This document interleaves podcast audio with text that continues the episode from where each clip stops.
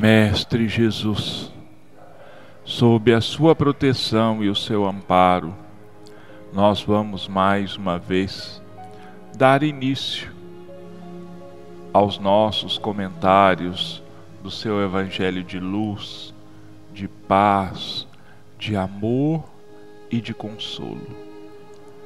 Para isso, nós pedimos a sua proteção, o seu amparo, a inspiração dos amigos espirituais, para que os seus ensinamentos se tornem o mais claro possível para todos nós, que possamos compreendê-los, adotá-los e vivenciá-los no nosso dia a dia. Agradecidos em mais um dia de nossas vidas, nós entregamos as nossas vidas e todas as vidas em suas mãos, te pedindo que faças de cada um de nós instrumentos da sua paz e do seu amor, e que assim seja. Nosso bom dia aos nossos irmãos ouvintes.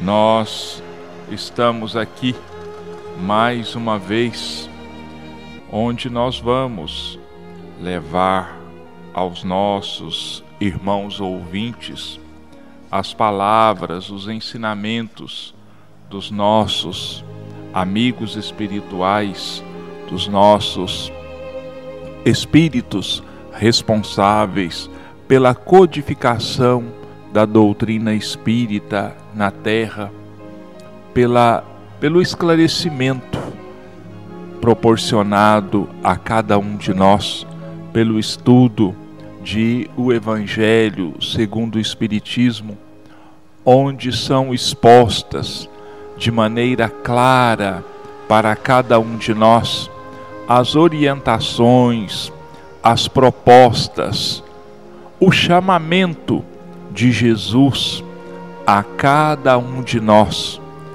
feito ao longo do tempo, buscando despertar a cada um de nós para a necessidade urgente da melhora, da transformação, do crescimento moral e espiritual. Hoje, dando continuidade, nós vamos examinar mais um trecho do capítulo sete, Bem-aventurados os pobres de espírito. É o item sete, oito, nove e dez do capítulo sete. E esse item é intitulado Mistérios Ocultos aos Sábios e Prudentes. Naquele tempo, respondendo, disse Jesus: graças te dou a ti, Pai, Senhor do céu e da terra, porque escondeste essas coisas aos sábios e prudentes e as revelaste aos simples e pequeninos. Mateus, capítulo onze, versículo vinte e cinco. Pode parecer estranho que Jesus renda graças a Deus por haver revelado estas coisas aos simples e pequeninos, que são os pobres de espírito, ocultando-as aos sábios e prudentes, mais aptos, aparentemente, a compreendê-las. É que precisamos entender pelos primeiros os humildes, os que se humilham diante de Deus e não se consideram superiores aos outros, e pelos segundos, os orgulhosos, envaidecidos com o seu saber mundano, que se julgam prudentes, pois que eles negam a Deus, tratando-o de igual para igual, quando não o rejeitam. Isso porque, na antiguidade, sábio era sinônimo de sabichão. Assim, Deus lhes deixa a busca dos segredos da terra e revela os do céu aos humildes que se inclinam perante ele. O mesmo acontece hoje com as grandes verdades reveladas pelo Espiritismo. Certos incrédulos se admiram de que os espíritos se esforcem tão pouco para os convencer. É que estes se ocupam dos que buscam a luz com boa fé e humildade, de preferência aos que julgam possuir toda a luz e parecem pensar que Deus deveria ficar muito feliz de os conduzir a Ele, provando-lhes a sua existência. O poder de Deus se revela nas pequenas como nas grandes coisas. Ele não põe a luz sob o alqueire, mas a derrama por toda parte. Cegos são os que não a veem. Deus não quer abrir-lhes os olhos à força, pois que eles gostam de os ter fechados. Chegará a sua vez, mas antes é necessário que sintam as angústias das trevas, reconheçam Deus e não o acaso na mão que lhes fere o orgulho. Para vencer a incredulidade, ele emprega os meios que lhe convém, segundo os indivíduos. Não é a incredulidade que lhe dá de prescrever o que deve fazer ou o que lhe vai dizer. Se quiserdes me convencer, é necessário que faças isto ou aquilo, neste momento, e não naquele, porque este é que me convém. Não se admirem, pois, os incrédulos, se Deus e os espíritos que, os agentes, que são os agentes da sua vontade não se submetem às suas exigências. Perguntem o que diriam se o último dos seus servos lhes quisessem fazer imposições. Deus impõe condições, não se submete a elas.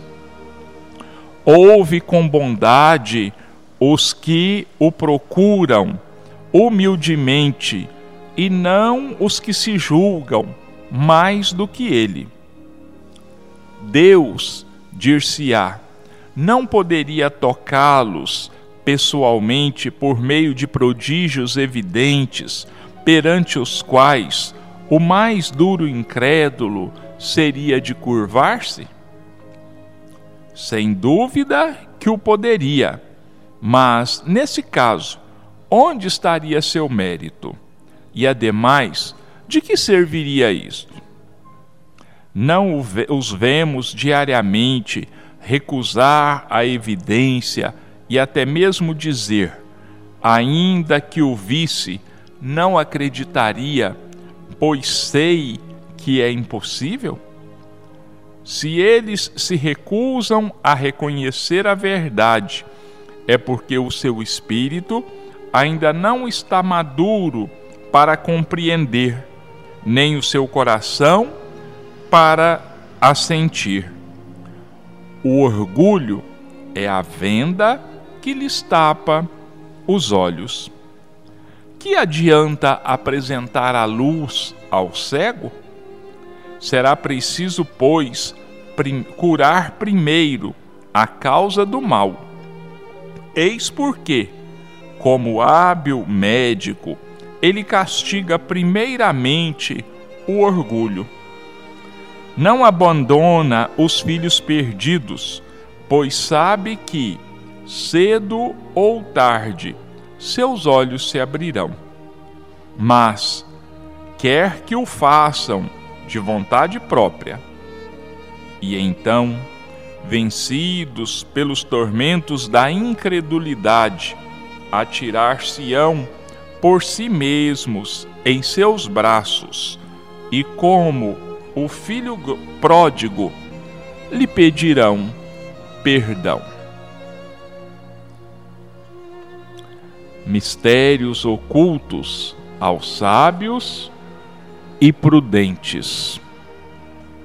É conhecida esta passagem de Jesus quando louva ao Pai por ter revelado determinadas coisas aos simples, àqueles considerados é, simples, considerados aquelas pessoas sem cultura, os ignorantes do ponto de vista material. Deus, Jesus, aliás, é, é, louva a Deus por isso, por ter revelado esses segredos aos simples e aos pequeninos, enquanto que muitos considerados orgulhosos, né, eles se dão por muito satisfeitos pelos seus conhecimentos. É claro que nem Jesus, nem Kardec, nem os espíritos estão aqui fazendo pouco caso da cultura humana. Absolutamente. A cultura humana, o conhecimento, o progresso intelectual é uma coisa extremamente necessária. Muito necessária. Se não fosse, nós ainda estaríamos vivendo como homens da caverna, sem nenhum tipo de melhoria na nossa vida, em qualquer aspecto. Talvez ainda estivéssemos andando nus, talvez ainda nos alimentando de restos de animais mortos e assim por diante. Não é isso que Jesus quer dizer com esta passagem, não. O que Jesus quer dizer, o que ele dá graças, é que é, ao longo do tempo, ao longo da história, ao longo do desenvolvimento humano, algumas pessoas humildemente preferiram buscar o conhecimento das coisas celestiais.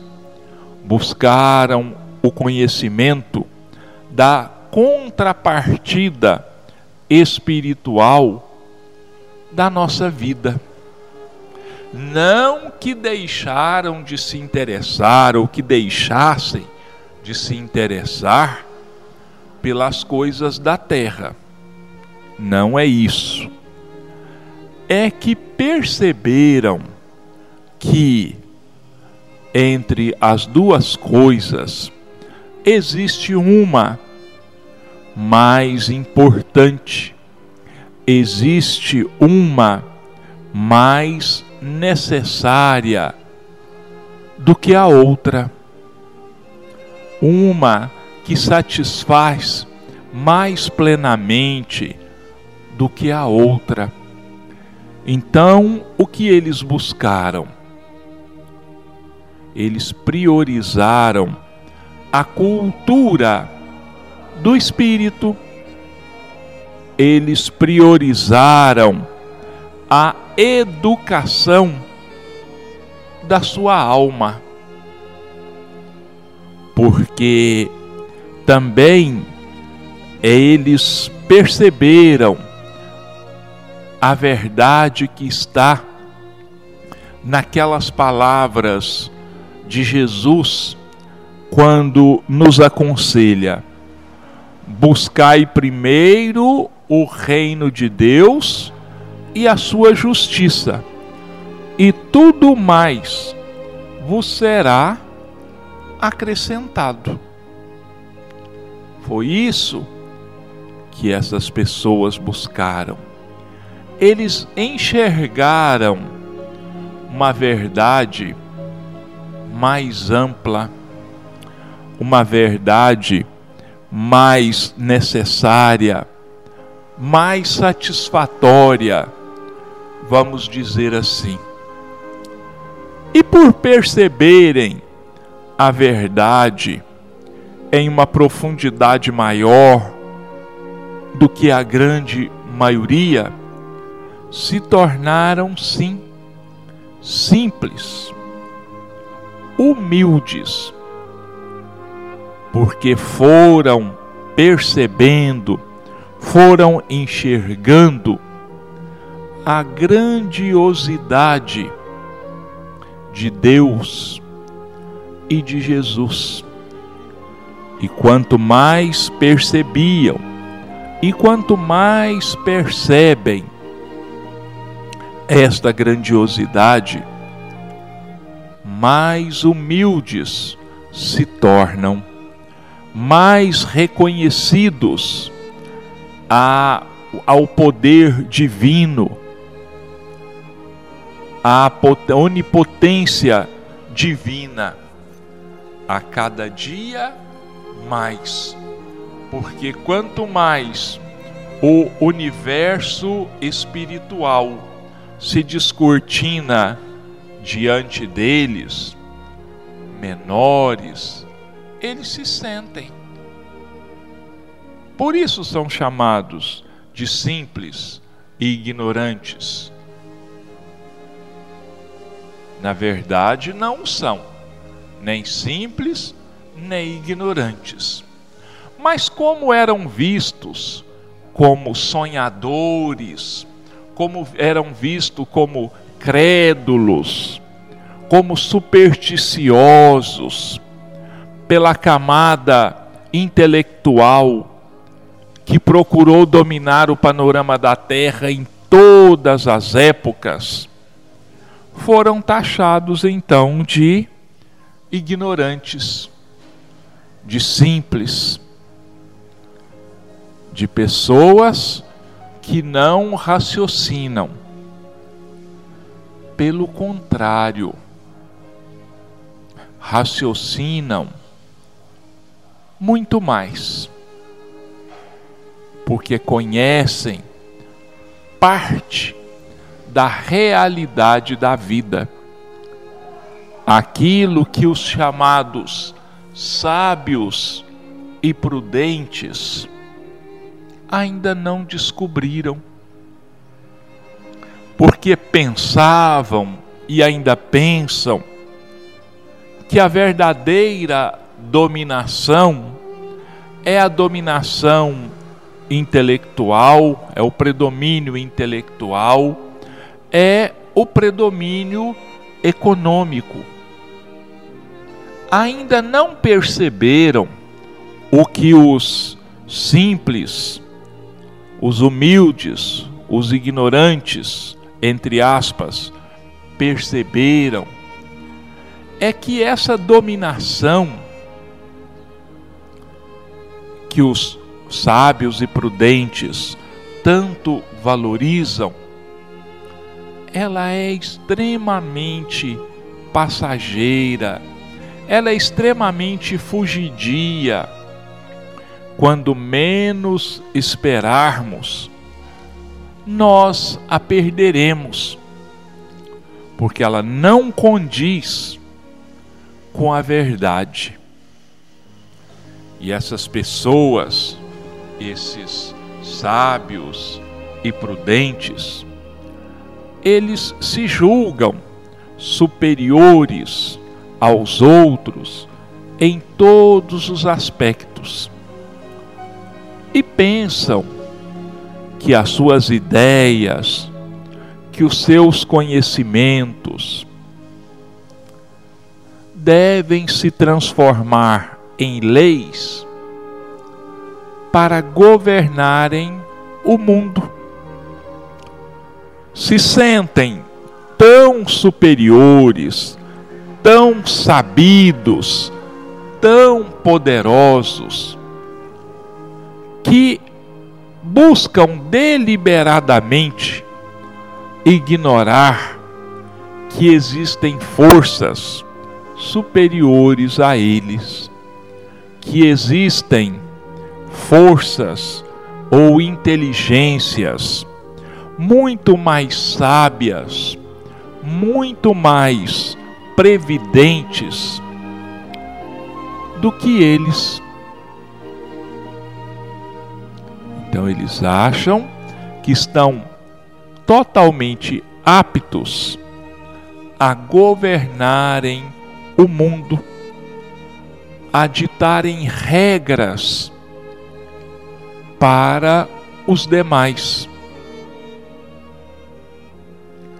Quando se referem a Deus, quando falam na divindade ou quando falam da divindade, é com total espírito de crítica, de incompreensão das situações da vida. Gostariam de consertar o mundo.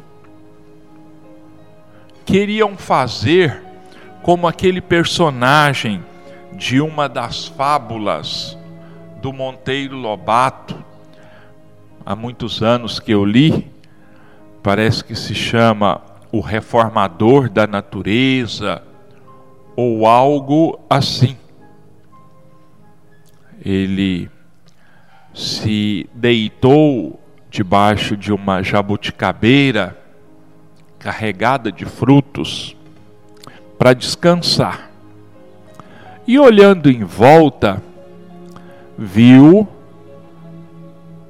melancias espalhadas pelo chão, na rama, e começou a criticar a criação, dizendo assim: mas Deus fez as coisas muito erradas. Uma árvore desse tamanho, com frutinhos tão minúsculos, e essa rama tão frágil esparramada na terra, com frutos tão grandes. Se fosse eu, teria feito diferente. E continuou ali e cochilou. De repente, ele acordou porque uma jabuticaba caiu bem na ponta do seu nariz e o acordou. Então, olhando assim, assustado, olhou para para o tamanho da jabuticaba, olhou para o tamanho da melancia, raciocinou e disse assim: não, eu estou errado. Deus sabe mesmo o que faz. É claro, ele pensou. Já pensou se fosse uma melancia que tivesse caído no nariz dele? Então ele acordou para a realidade. E esses sábios e prudentes, então, são esses que ainda não acordaram para a realidade. Dizem que acreditariam sim em Deus. Se Deus fizesse isto ou aquilo, aqui e não ali, agora e não depois, que se conformasse, que agisse de acordo com a vontade deles, sábios e prudentes, e não de acordo com a sabedoria do próprio Deus. A visão destas pessoas é muito restrita. Elas acham que o mundo gira em torno do umbigo delas. Elas veem o aqui, o agora. Não percebem que nós, no geral, no total, somos totalmente limitados em inteligência, em discernimento, em capacidade orgânica. A nossa visão é limitada, a nossa audição é extremamente limitada,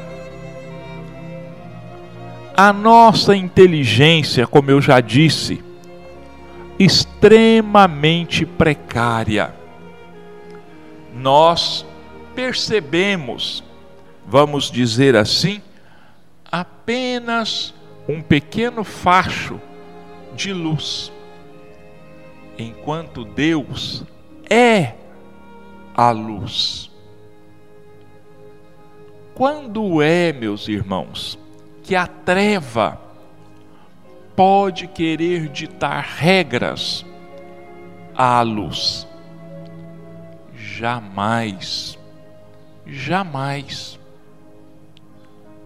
E ainda, esses sábios e prudentes, eles ainda não se imbuíram de uma verdade muito clara.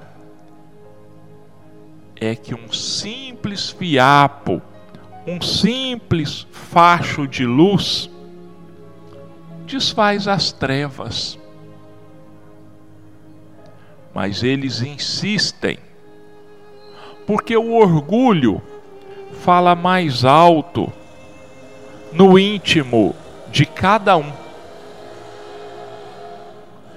Para eles reconhecerem o poder de Deus seria se rebaixarem, seria se humilharem. Eles teriam que descer do pedestal que eles mesmos criaram para eles. E isso eles julgam humilhante, vergonhoso. Terem que reconhecer que estão e que estavam errados não está nos planos deles. E isso, meus irmãos, vem acontecendo desde que o homem passou a se utilizar da razão, desde que o homem começou a pensar. Olha, na época do Cristo, nós já temos uma prova dada pelo próprio Cristo do orgulho dessas pessoas que não reconheciam algo ou alguém superior a eles. Os fariseus e os saduceus pediam a Jesus: faça um sinal nos céus para que nós possamos acreditar em você, para que a gente possa perceber que você de verdade é o Messias. Eles não viam, eles não percebiam que tudo que Jesus fazia eram verdadeiros milagres, entre aspas. A cura de cegos, de paralíticos, de surdos, de leprosos e tantas outras curas, tantos outros milagres, novamente, entre aspas, que Jesus fazia. Então Jesus disse para eles assim: o único sinal que essa geração vai ver de mim vai ser o sinal de Jonas. E eles que eram, diziam-se, exímios intérpretes da lei, não entendiam o que Jesus queria dizer como o sinal de Jonas. Nossos irmãos estão lembrados de que Jonas foi aquele profeta que foi enviado a Nínive e que não queria cumprir as ordens de Deus e ir alertar os ninivitas. E ele então, naque, durante aquela tempestade que ocorreu, ele estava de navio, ele estava embarcado, e uma tremenda tempestade assolou aquele navio, porque ele tinha embarcado justamente em um navio que ia na rota contrária à cidade de Nínive. E quando aquela tempestade monstruosa começa a sacudir aquele navio, aqueles ventos, então ele diz para a tripulação e para os passageiros: essa tempestade só vai se acalmar quando eu for jogado ao mar. Imediatamente aquelas pessoas atiraram o Jonas ao mar. E a Bíblia diz que ele foi engolido por um grande peixe e que permaneceu no interior, na barriga desse peixe, por três dias. E quando o peixe o expeliu, ele estava justamente às portas da cidade de Nínive. Olha, então o que Jesus estava falando quando falava do sinal de Jonas? Ele estava falando da sua ressurreição. Passou três dias no túmulo, no seio da terra, e depois ressurgiu. Então esse era o sinal que ele estaria dando, o maior sinal que ele estaria dando para os incrédulos daquela época, que eram os sábios e os prudentes. Nos nossos dias, nos dias da doutrina espírita, esses fatos de incredulidade, de desafio ao poder e à bondade de Deus, ainda têm se repetido. Na época de Allan Kardec, um pouco depois do seu desencarne, em mil oitocentos e sessenta e nove, Kardec, então, na codificação da doutrina espírita, ele conheceu alguns fenômenos de ordem material, vamos dizer assim, de efeitos físicos, batidas, arrastamentos, ruídos, escrita direta, uma série de fenômenos físicos. Mas ele sabia e ensinou isso, ele não ficou com esse conhecimento para ele, não. Ele ensinou aos outros, ele colocou isso várias vezes nos seus escritos. Os espíritos que são, que eram e que são os agentes dessas manifestações físicas, são inteligências que estão fora da matéria, que estão fora da carne, mas são inteligências. Têm a sua vontade própria, têm o seu livre-arbítrio. Então elas faziam A, a, elas se manifestavam onde e como queriam, livremente. Mas alguns pesquisadores, ou a maioria deles, começaram a buscar reproduzir essas manifestações físicas.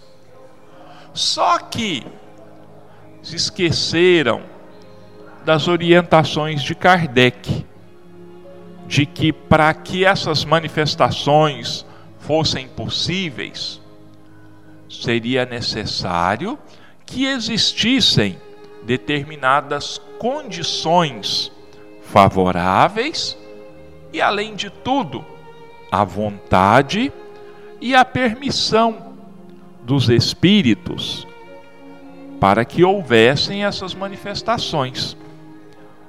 Aí eles diziam assim: mistificação. Por que eles conseguem? Porque existem armadilhas, porque existem coisas preparadas. É uma tapeação, é um embuste, é uma mentira. Nós vamos provar que tudo isso é mentira. E tentavam as experiências.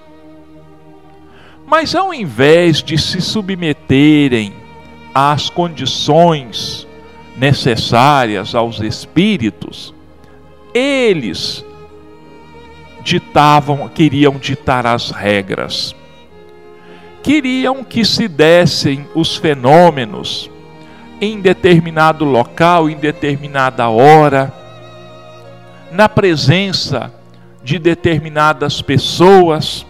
Ora, o Kardec não se cansou de dizer, de explicar, que existem pessoas que, através dos seus pensamentos negativos, afastavam e afastam as manifestações dos espíritos. Por quê? Faziam, vamos dizer assim, uma linha contrária. Começavam a torcer e a mentalizar, querendo provar que tudo era mentira, que nada iria acontecer. Eles armavam o circo, vamos dizer assim, mas não queriam que o espetáculo acontecesse. Eles mesmos trabalhavam contra, intimamente, mentalmente trabalhavam contra. Então nada acontecia. Como nada acontecia, eles confirmavam na mente deles de que o que os outros diziam, o que os outros produziam, era pura e simplesmente mistificação. Na cidade de Leiria, que fica numa região da França, me parece, chamada Catalunha, acho que Barcelona é a capital da Catalunha, não tenho muita certeza não, mas em Leiria, era e é ainda uma importante cidade da França, lá pelos anos mil oitocentos e oitenta e alguma coisa, no principal seminário da cidade, um grupo de clérigos, de padres, se reuniu com a intenção de provar que as manifestações espíritas eram mentira, eram mistificação. Reuniram-se um grupo de, de clérigos, então, e foram organizar algumas sessões espíritas. E para a grande surpresa desse grupo, vários espíritos se manifestaram através da psicografia. João Evangelista, Maria de Nazaré, Teresa de Ávila, Allan Kardec, Vicente de Paulo e muitos outros grandes espíritos que tinham também trabalhado na codificação. Essas mensagens, elas foram organizadas e se transformaram em um livro que em português tem o título de Roma e o Evangelho. É o título desse livro. Ele existe, está à venda desde mais de cem anos. No Brasil ele é editado pela Federação Espírita Brasileira. O autor, o organizador desse livro, me parece que se chama Dom José Pelicer e Amigó, é alguma coisa assim. Eu não tenho o livro agora nas mãos, eu tenho ele em casa, mas não tenho aqui. E ele, no prefácio, na introdução do livro, honestamente ele colocou que o grupo se formou para mostrar que tudo era mistificação, mas que tudo tinha provado naturalmente ser verdade. Quando o livro foi publicado, Dom José, ou José, que era diretor daquele seminário, ele foi destituído do cargo por ter admitido publicamente as verdades ditas, ensinadas pela doutrina espírita. Então, meus irmãos, olha bem como os sábios e os prudentes agem quando as coisas não saem como eles querem, como eles determinam, quando as coisas fogem do seu controle, porque nunca estiveram sob o seu controle. Pensavam que controlavam, que dominavam, que dirigiam, mas era pura ilusão da parte deles. Nossos irmãos, nós vamos passar para a segunda parte do nosso, do nosso comentário desta manhã de hoje. Já está alongando um pouquinho aqui. Agora eu vou passar para o capítulo vinte e um do livro Rumo Certo, e eu vou, não vou praticamente comentar nada por causa do tempo que já está vencendo, mas eu vou ler e os nossos irmãos vão então meditar esses ensinamentos de Emmanuel pelas mãos de Chico Xavier e vão tirar as suas próprias conclusões. Porque, aliás, meus irmãos, a doutrina espírita, ela pede a cada um de nós que não acreditemos cegamente nas coisas, que nós precisamos pensar, nós precisamos raciocinar, nós precisamos buscar as respostas por nós mesmos, não simplesmente porque alguém falou, por mais colocado que ele esteja acima, considerado acima do, dos outros, e nem por isso ele é o dono da verdade. Então, os nossos irmãos vão ouvir e vão tirar as próprias conclusões. Tentação e virtude. Quando a criatura retém enorme fortuna, podendo claramente desmandar-se na avareza, aplicando-se tão só ao gozo pessoal, e procura utilizá-la no progresso e no bem-estar dos semelhantes. Quando a pessoa dispõe de autoridade para manejar em seu exclusivo proveito a influência de que desfruta, mas, ao invés disso, busca empregá-la no auxílio dos outros. Quando um homem ofendido se vê com meios suficientes para vingar-se, pela forma que julgue mais razoável, e perdoa de coração a ofensa recebida, reconhecendo-se igualmente passível de erro. Quando alguém já fez por outrem todos os benefícios que se lhe faziam possíveis, recolhendo invariavelmente a incompreensão por resposta, e prossegue amparando esse alguém, na medida de seus recursos, sem exigência e sem queixa.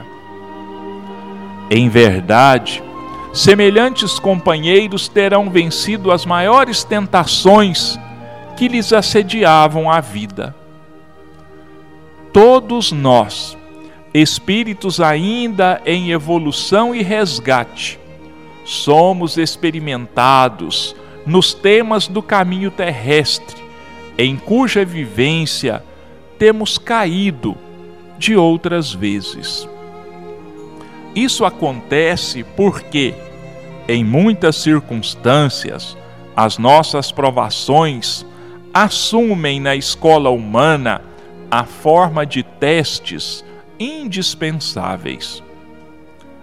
Há quem renasça ostentando atrações físicas para superar a inclinação para o desregramento, portando um cérebro privilegiado para vencer a vaidade da inteligência, retendo múltiplas titular, titulações acadêmicas para subjugar a, prov, a propensão para o abuso, exercendo encargos difíceis em causas nobres da humanidade para extinguir o impulso de traição ou deslealdade.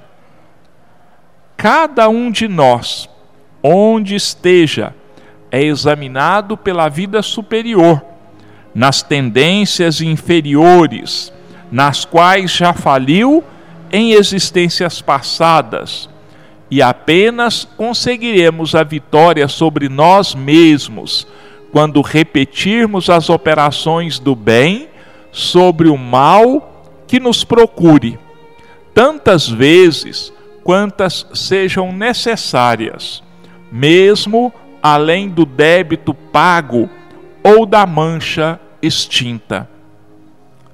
Fácil, por isso, reconhecer que sem o toque da tentação, a virtude realmente não aparece.